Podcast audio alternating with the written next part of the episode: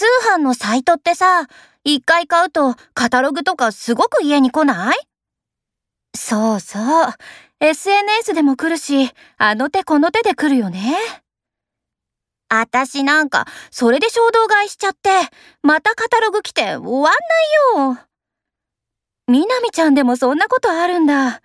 物を見る目ありそうだけど。実は、ストレス溜まると買い物で発散しちゃう人なんだよね。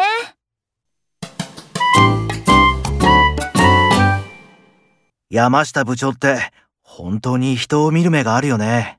確かに、山下さんが選んだ人ってみんないい仕事するよね。